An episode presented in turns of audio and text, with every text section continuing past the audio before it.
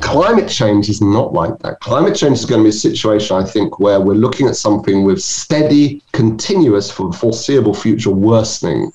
And it's not clear where the end is. And I think that brings into play a different set of psychological responses. That's British environmental campaigner George Marshall. George is a communications specialist and writer. He's the founder of Climate Outreach and is a specialist on climate change communications. He's the author of Carbon Detox and Don't Even Think About It, Why Our Brains Are Wired to Ignore Climate Change. George, who is in Australia at the moment to research a new book, was a guest at a webinar organised by Psychology for a Safe Climate.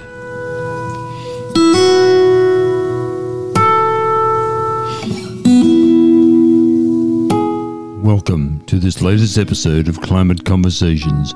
I'm your host, Robert McLean, and I'm coming to you from Shepparton in Victoria, Australia, from the lands of the Yorta Yorta people. Yes, the stolen lands of the Yorta Yorta people, and I pay my respects to their elders, past, present and emerging. I've been involved with the practical side of the climate conversation since the early 2000s. That's attending lectures and reading whatever I could find. And although the public interest has broadened as the years have passed, it became apparent to me a few years ago that much more needed to be said, and it was important, terribly important, that we were making much more noise. Unsure of what to do to reach more people, I decided to try my hand, or should I say more correctly, my voice, at podcasting. And what you're listening to now is the result of those efforts. There appeared to be a great silence about the climate crisis, and this podcast is an effort by me to increase the volume of my voice, and so help end that silence. Fortunately, it was not as silent as I had thought, as many other podcasts were beavering away and were attempting to alert the world to the climate crisis. And several months ago, I was found, so to speak, by Mark Spencer from the Climactic Collective. Music for this podcast comes courtesy of Music for a Warming World, a Melbourne-based group, and you'll find a link to that group in the episode notes. I trust you'll enjoy this episode, and if you do, please feel free to share it with your friends.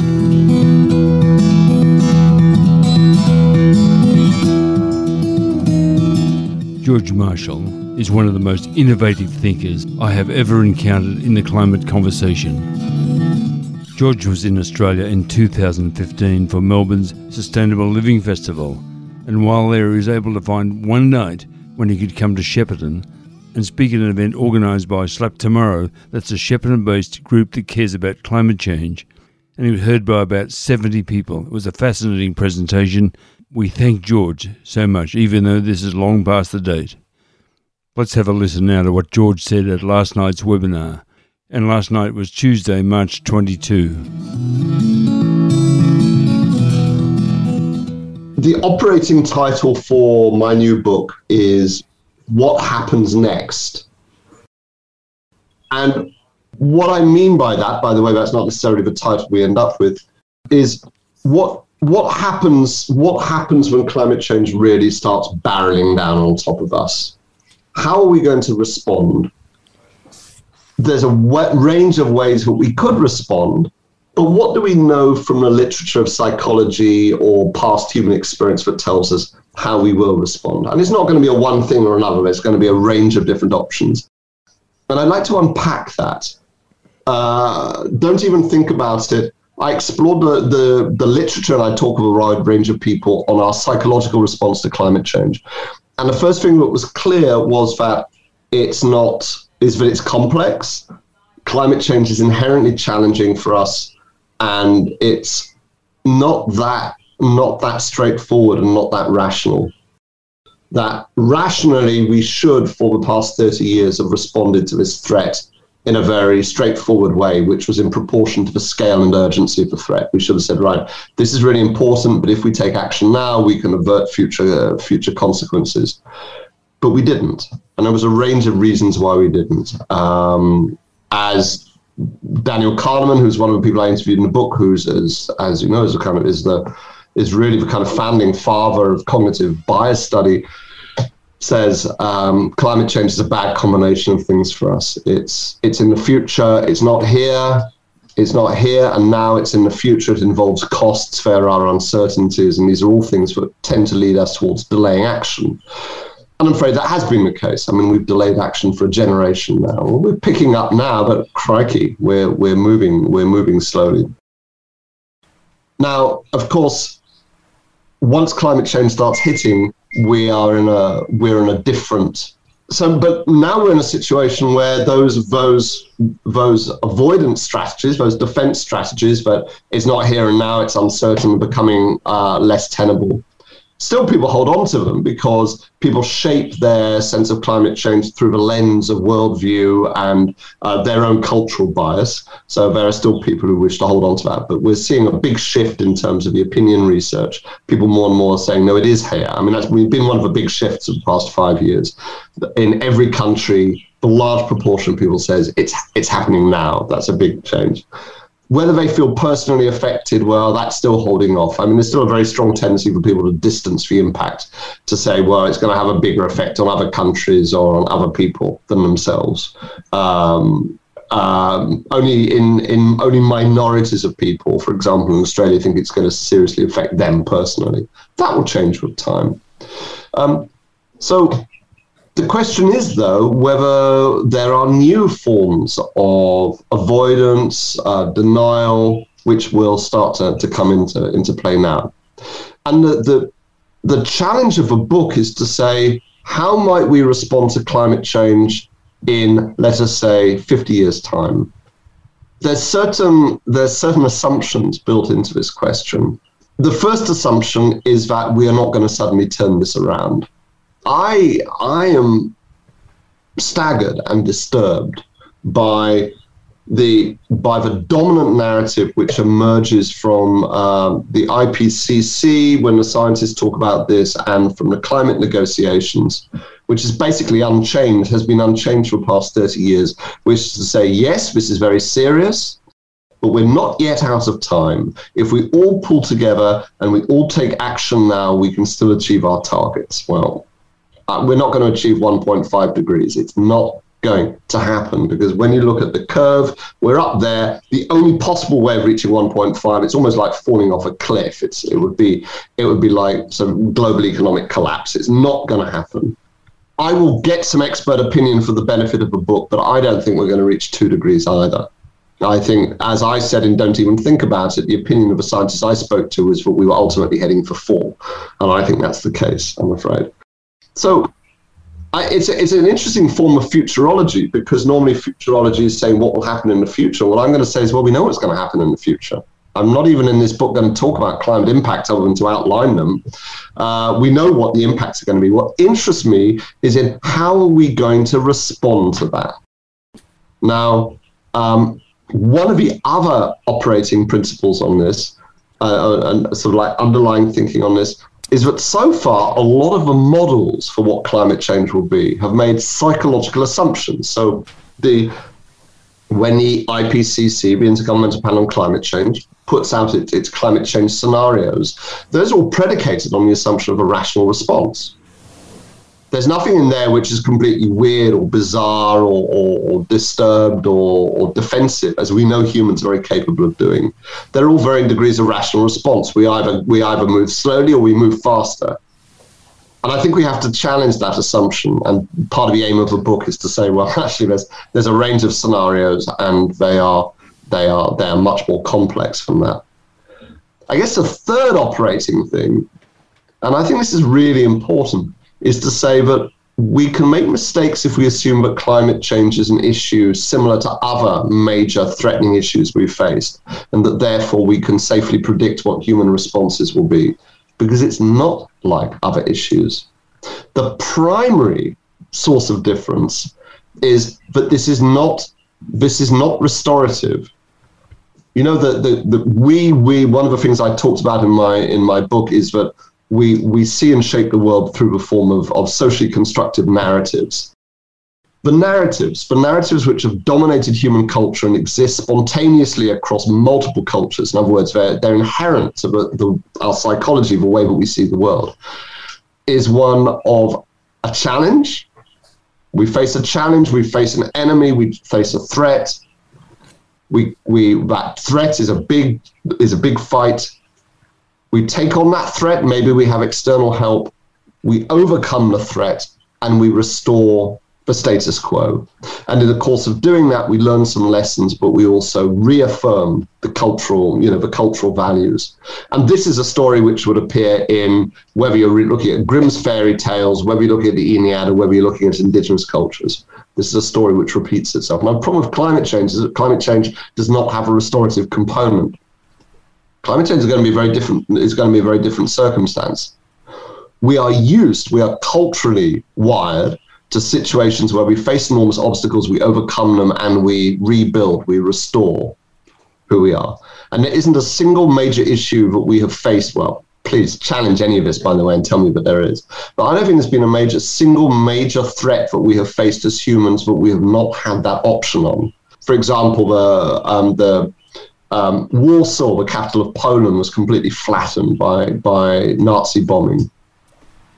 They rebuilt it stone for stone, the same as it was. I mean, it's a mock-up, but it was rebuilt. You know, human societies can face enormous suffering. Ukraine, for example, in the Holodomor, 4 million Ukrainians were starved by Stalin's agricultural collectivization program. That is an enormous level of suffering. But then there's new children, there's new generations. You rebuild. Ukraine was looking in fairly healthy shape until recently. Now they're facing an enormous, overwhelming suffering, but they can still hold on to a narrative that they will go through this, they will fight this, but there's the possibility at some point down the line for restoration and renewal. But climate change is not like that. Climate change is going to be a situation, I think, where we're looking at something with steady, continuous, for the foreseeable future, worsening. And it's not clear where the end is. And I think that brings into play a different set of psychological responses. Now, there may be some techno fix which comes in, which allows us to suck stuff out of the air and allows us to kind of somehow to restore things and put them back. And it's very interesting that a lot is being invested in that story, because of course that's the story that we hold on to in our culture. Enormous amounts of money being put into the analysis of carbon capture and storage, or removal from the air. The IPCC, their predictions for achieving 1.5 degrees, have built into it all kinds of assumptions of technologies that don't exist. And I think we should call this what it is. It's a narrative. It's a story. It's a mythological story. Now, that's not to say it's not possible, but that's what it is. It's a story which is applied as a form of psychological defense. And I said in my book that carbon capture and storage was a story, and it had to be seen as such. It's technology, it's an engineering solution, but it's a story because it exists so that the people who are utterly culturally and economically invested in fossil fuel production can say, we can keep doing this because of this thing over here. And they pump just about enough money into this thing in order to keep it alive and existing in their narrative. Similar, I think, with a lot of these things. So let's call out the truth. I don't think that's going to happen. And therefore, what we're facing with here is not something that can be overcome. There's still, by the way, talking about stories, there's still a lot of people who talk about overcoming climate change or winning against climate change, or Boris Johnson, who's a fool by any measure, but he's a storytelling fool, recently did a speech in which he talked about how we were going to defeat climate change because he fancies himself as some kind of Winston Churchill character. But it's not. Actually, the analogy, if anything, is towards a degenerative disease, something which continues in its iterations to become worse. And if it's in Ukraine, it's not a matter of like overcoming the fight and then having some resolution to the war. It's like a situation where these bombs are going to keep dropping and dropping and dropping, and then there's more, and then there's more, and then there's more. So these climate impacts are going to be coming in again and again and again and more so. I'm sorry, I'm not aiming with this to depress you. I'm just pointing out, I think this is a reality of the science. And the interesting question for us is how psychologically do people respond under conditions of constant, maintained deterioration, where looking ahead, they cannot see the end of it. So let me just cover some of the ground on this. I want in this book, therefore, to answer these questions, to go far beyond the bounds of the normal climate psychology or normal climate thinking, and recognize there's a whole body of research and understanding out there that might answer these questions. I'm very interested in how humans respond individually or collectively to sustained and non-negotiable impact. Something where you can't see an end, you can't see a solution, it just keeps happening, and how human nature behaves under those circumstances. And we know it can be competitive, it can be collaborative, there's lots of ways that people respond.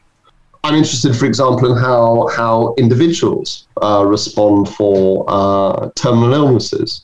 I think there's a lot to be learned from the psychology of palliative care, for example, the different phases that people go through when they face the inevitability. I have already raised in Don't Even Think About It the analogues between climate change and responses to climate change and mortality fear, which I keep flagging up whenever I get a chance to speak to psychologists. It's an enormously undeveloped area of exploration, because I think there's a lot of similarities there. And as I said, everybody I spoke to, including Professor Kahneman, said, yeah, that's a pretty obvious one. Someone should look at that.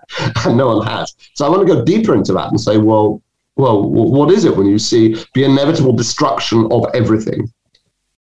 Now, maybe you believe, you know, that mortality isn't the end of everything, but for a lot of people, they do. So when you're looking death in the face, when you're looking beyond that, how do you respond to that? I'm interested historically in how we've responded to situations like this. I think there's a great deal of lessons in history. And I'm interested in things like addiction and how addictive responses. And from like my initial conversations and reading, I've tried to draw up a set of potential scenarios for how we might respond to climate change. I'd like to share those with you. Then what I'd love to do is I'd love to have your responses and your feedback. Tell me I'm completely offline. Tell me any ideas, anything you have, because this is a wonderful opportunity to get the wisdom which is in our virtual room. So I've got nine scenarios. And in the book, what I was thinking would be very interesting to do would be at the kind of frontispiece for each one, to write a little monologue, to have somebody talking about what it's like to inhabit that scenario. Because the important thing about scenarios is these are states of mind. Again, I go back to the point, we know what climate change will be like, or what the impacts will be. We don't know, however, the mind frame that people hold. And the important things about these different mindsets is they're completely self-justifying.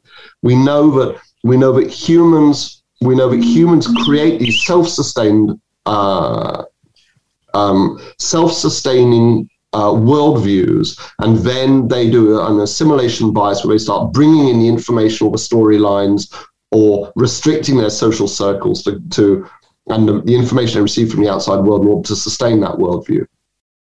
So let me run through some of these thoughts. First, the first option here is cooperation. Humans are highly cooperative, like the world is built out of cooperation.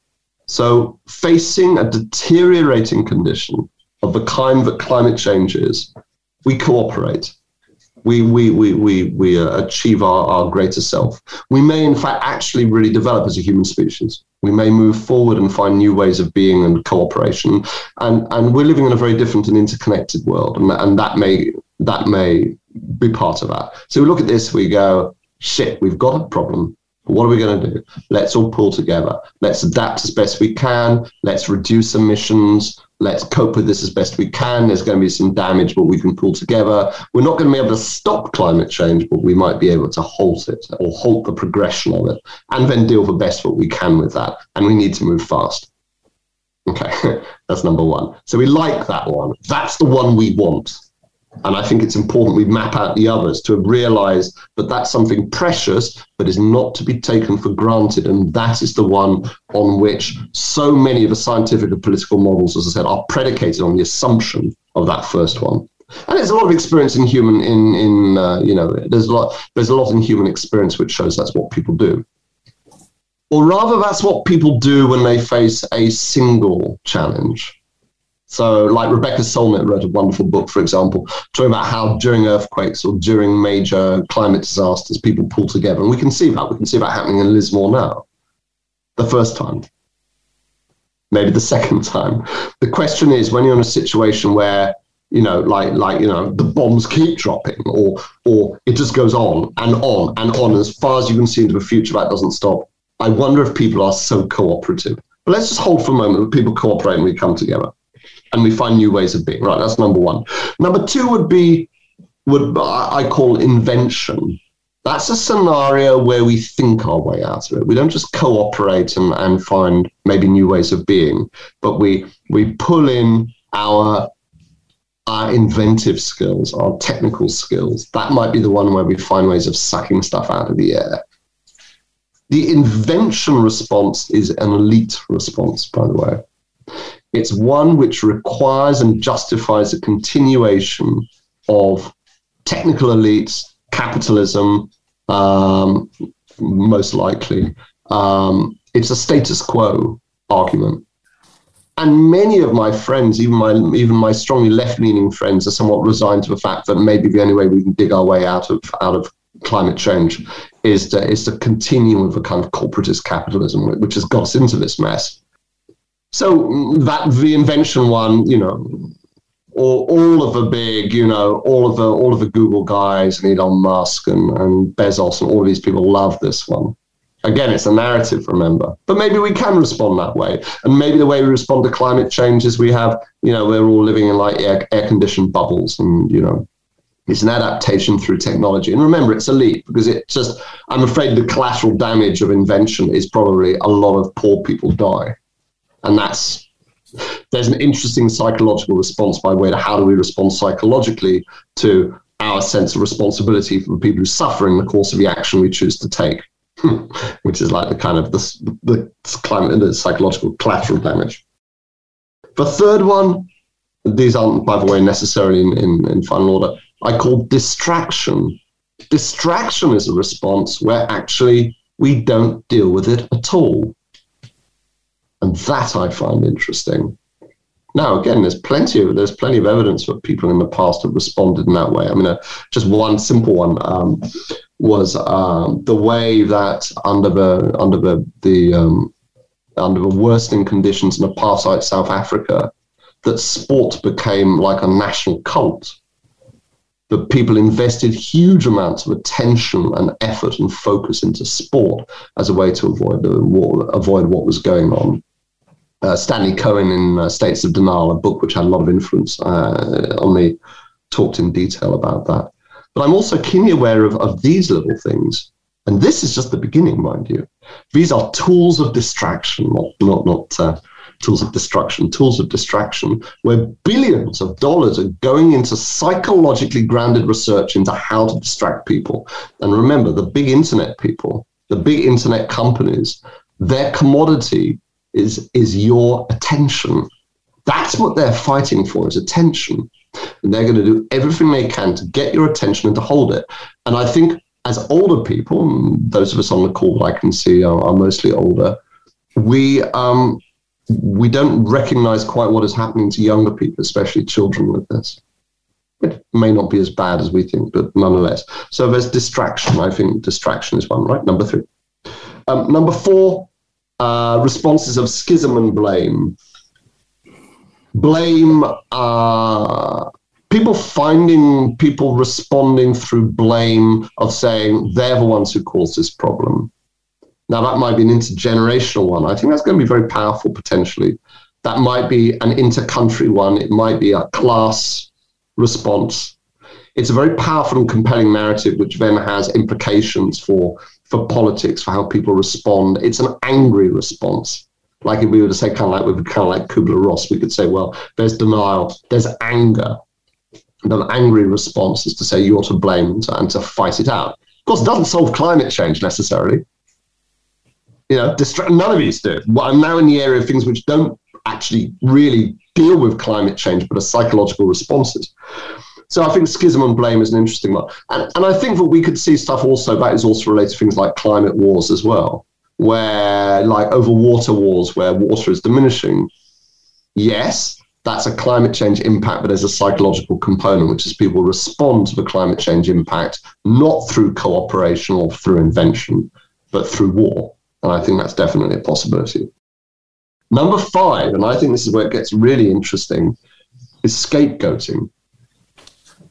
Now, there's a lot of historical experience with how people have responded to insecurity and through crisis by scapegoating another group. It's, you know, in the shorthand, I feel, is how you're going to respond to climate change, shoot the gypsies. They haven't caused climate change, but you know what? They're weak, we're strong, we're going to shoot them. I mean, the Holocaust is in many ways like a response to a national crisis of insecurity.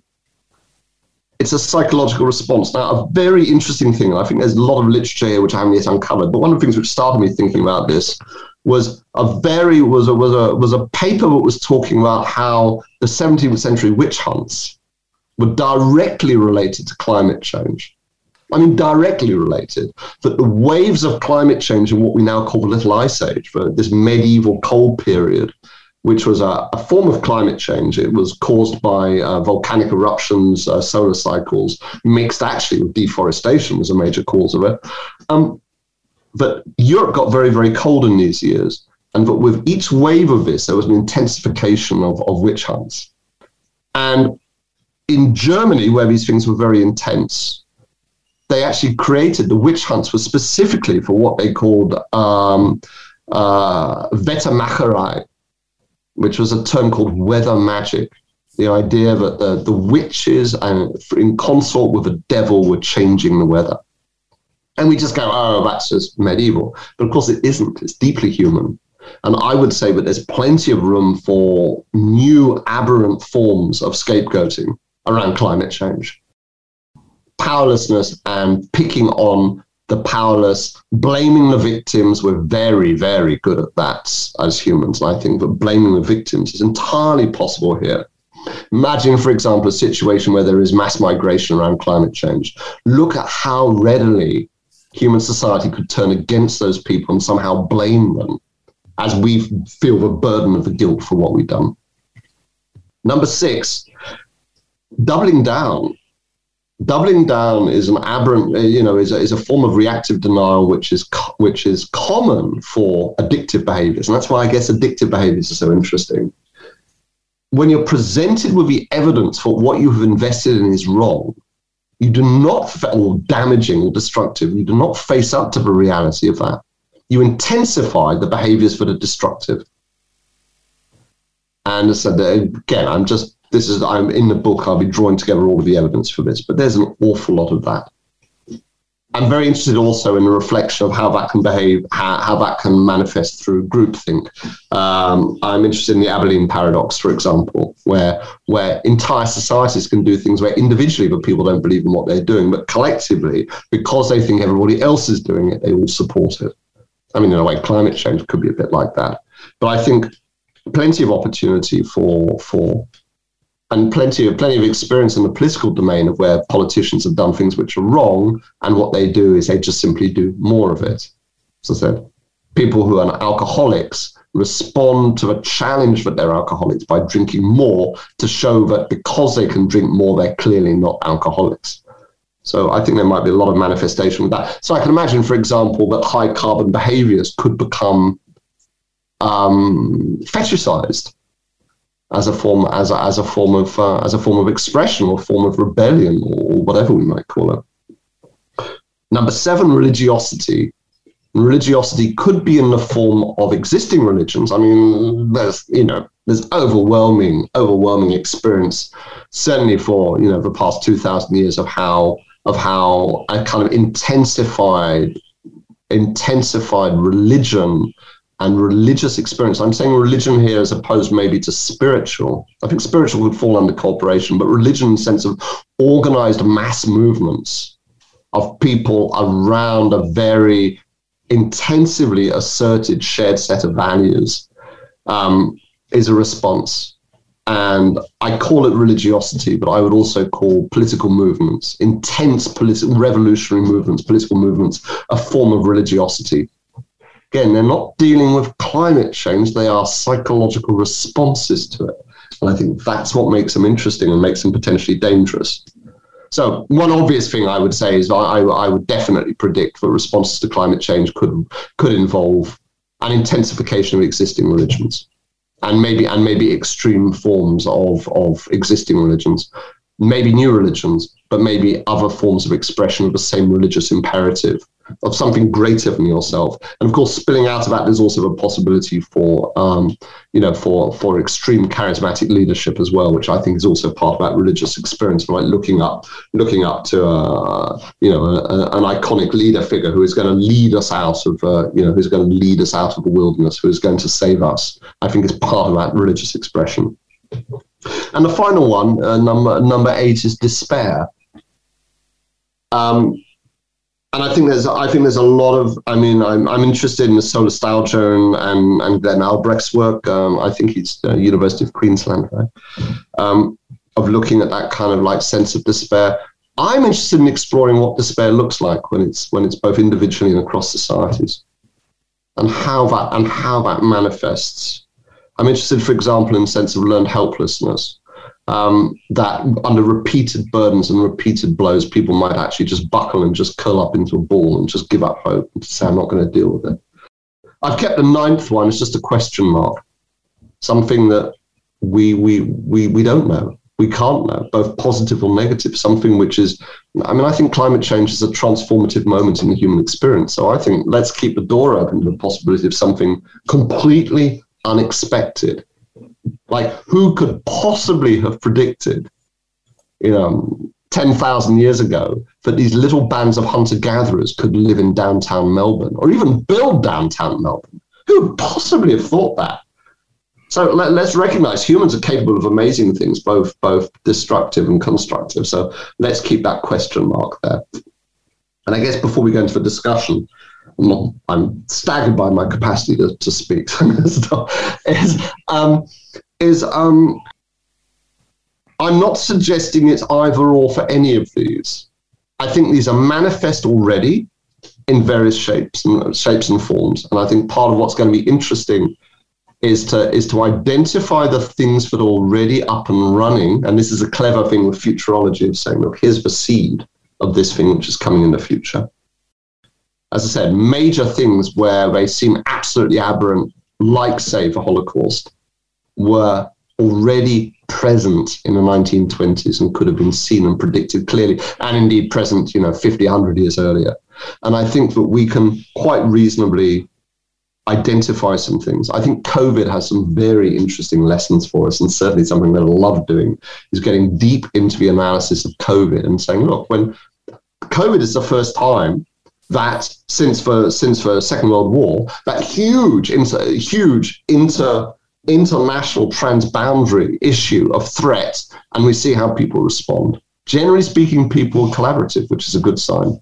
But also we can see bunches of people break away in all of these forms I've shown here. But we're not going to have a situation where it is like you wouldn't put on money on any of these. These are all going to be running at different rates, in parallel, in different places at different times, but the overall objective is to try and mark out the landscape. And the ultimate objective is not to depress the hell out of people and just say, oh my God, we're just doomed, but to say, let's recognize that there's some things here we need to be very, very alert to. We want to have this positive, constructive outcome, but let's be very alert to the first glimmerings of these other responses. Nip them in the bud. Rather than Q&A, George just wanted a general conversation, a wide-ranging discussion about what happens next, as he was hoping to glean some information that he could use in his new book. George was hoping it would be a little like a kitchen table conversation, and that's exactly what he got. It was quite personal and intimate. Intimate because there was only 14 people, including George, who attended the webinar. Sadly, only 14 people. Yes, only 14 people were one of the clearest thinkers, one of the clearest climate change thinkers in the world.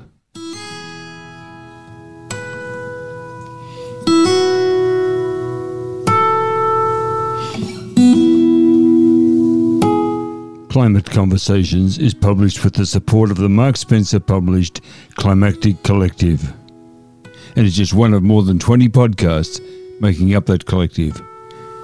More about the collective and the associated podcasts can be found at climactic.fm. Music for Climate Conversations is from the Melbourne-based group Music for a Warming World. You can find a link to that group in the episode notes.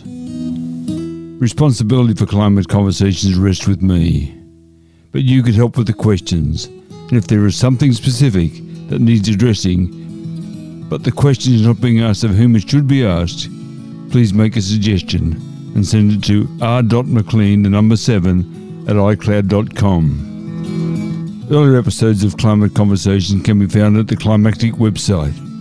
Simply search for climactic.fm.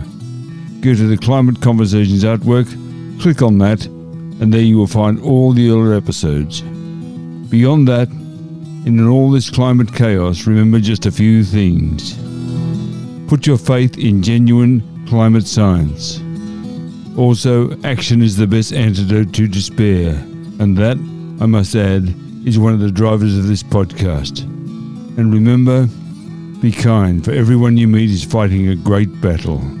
That ends this episode of Climate Conversations.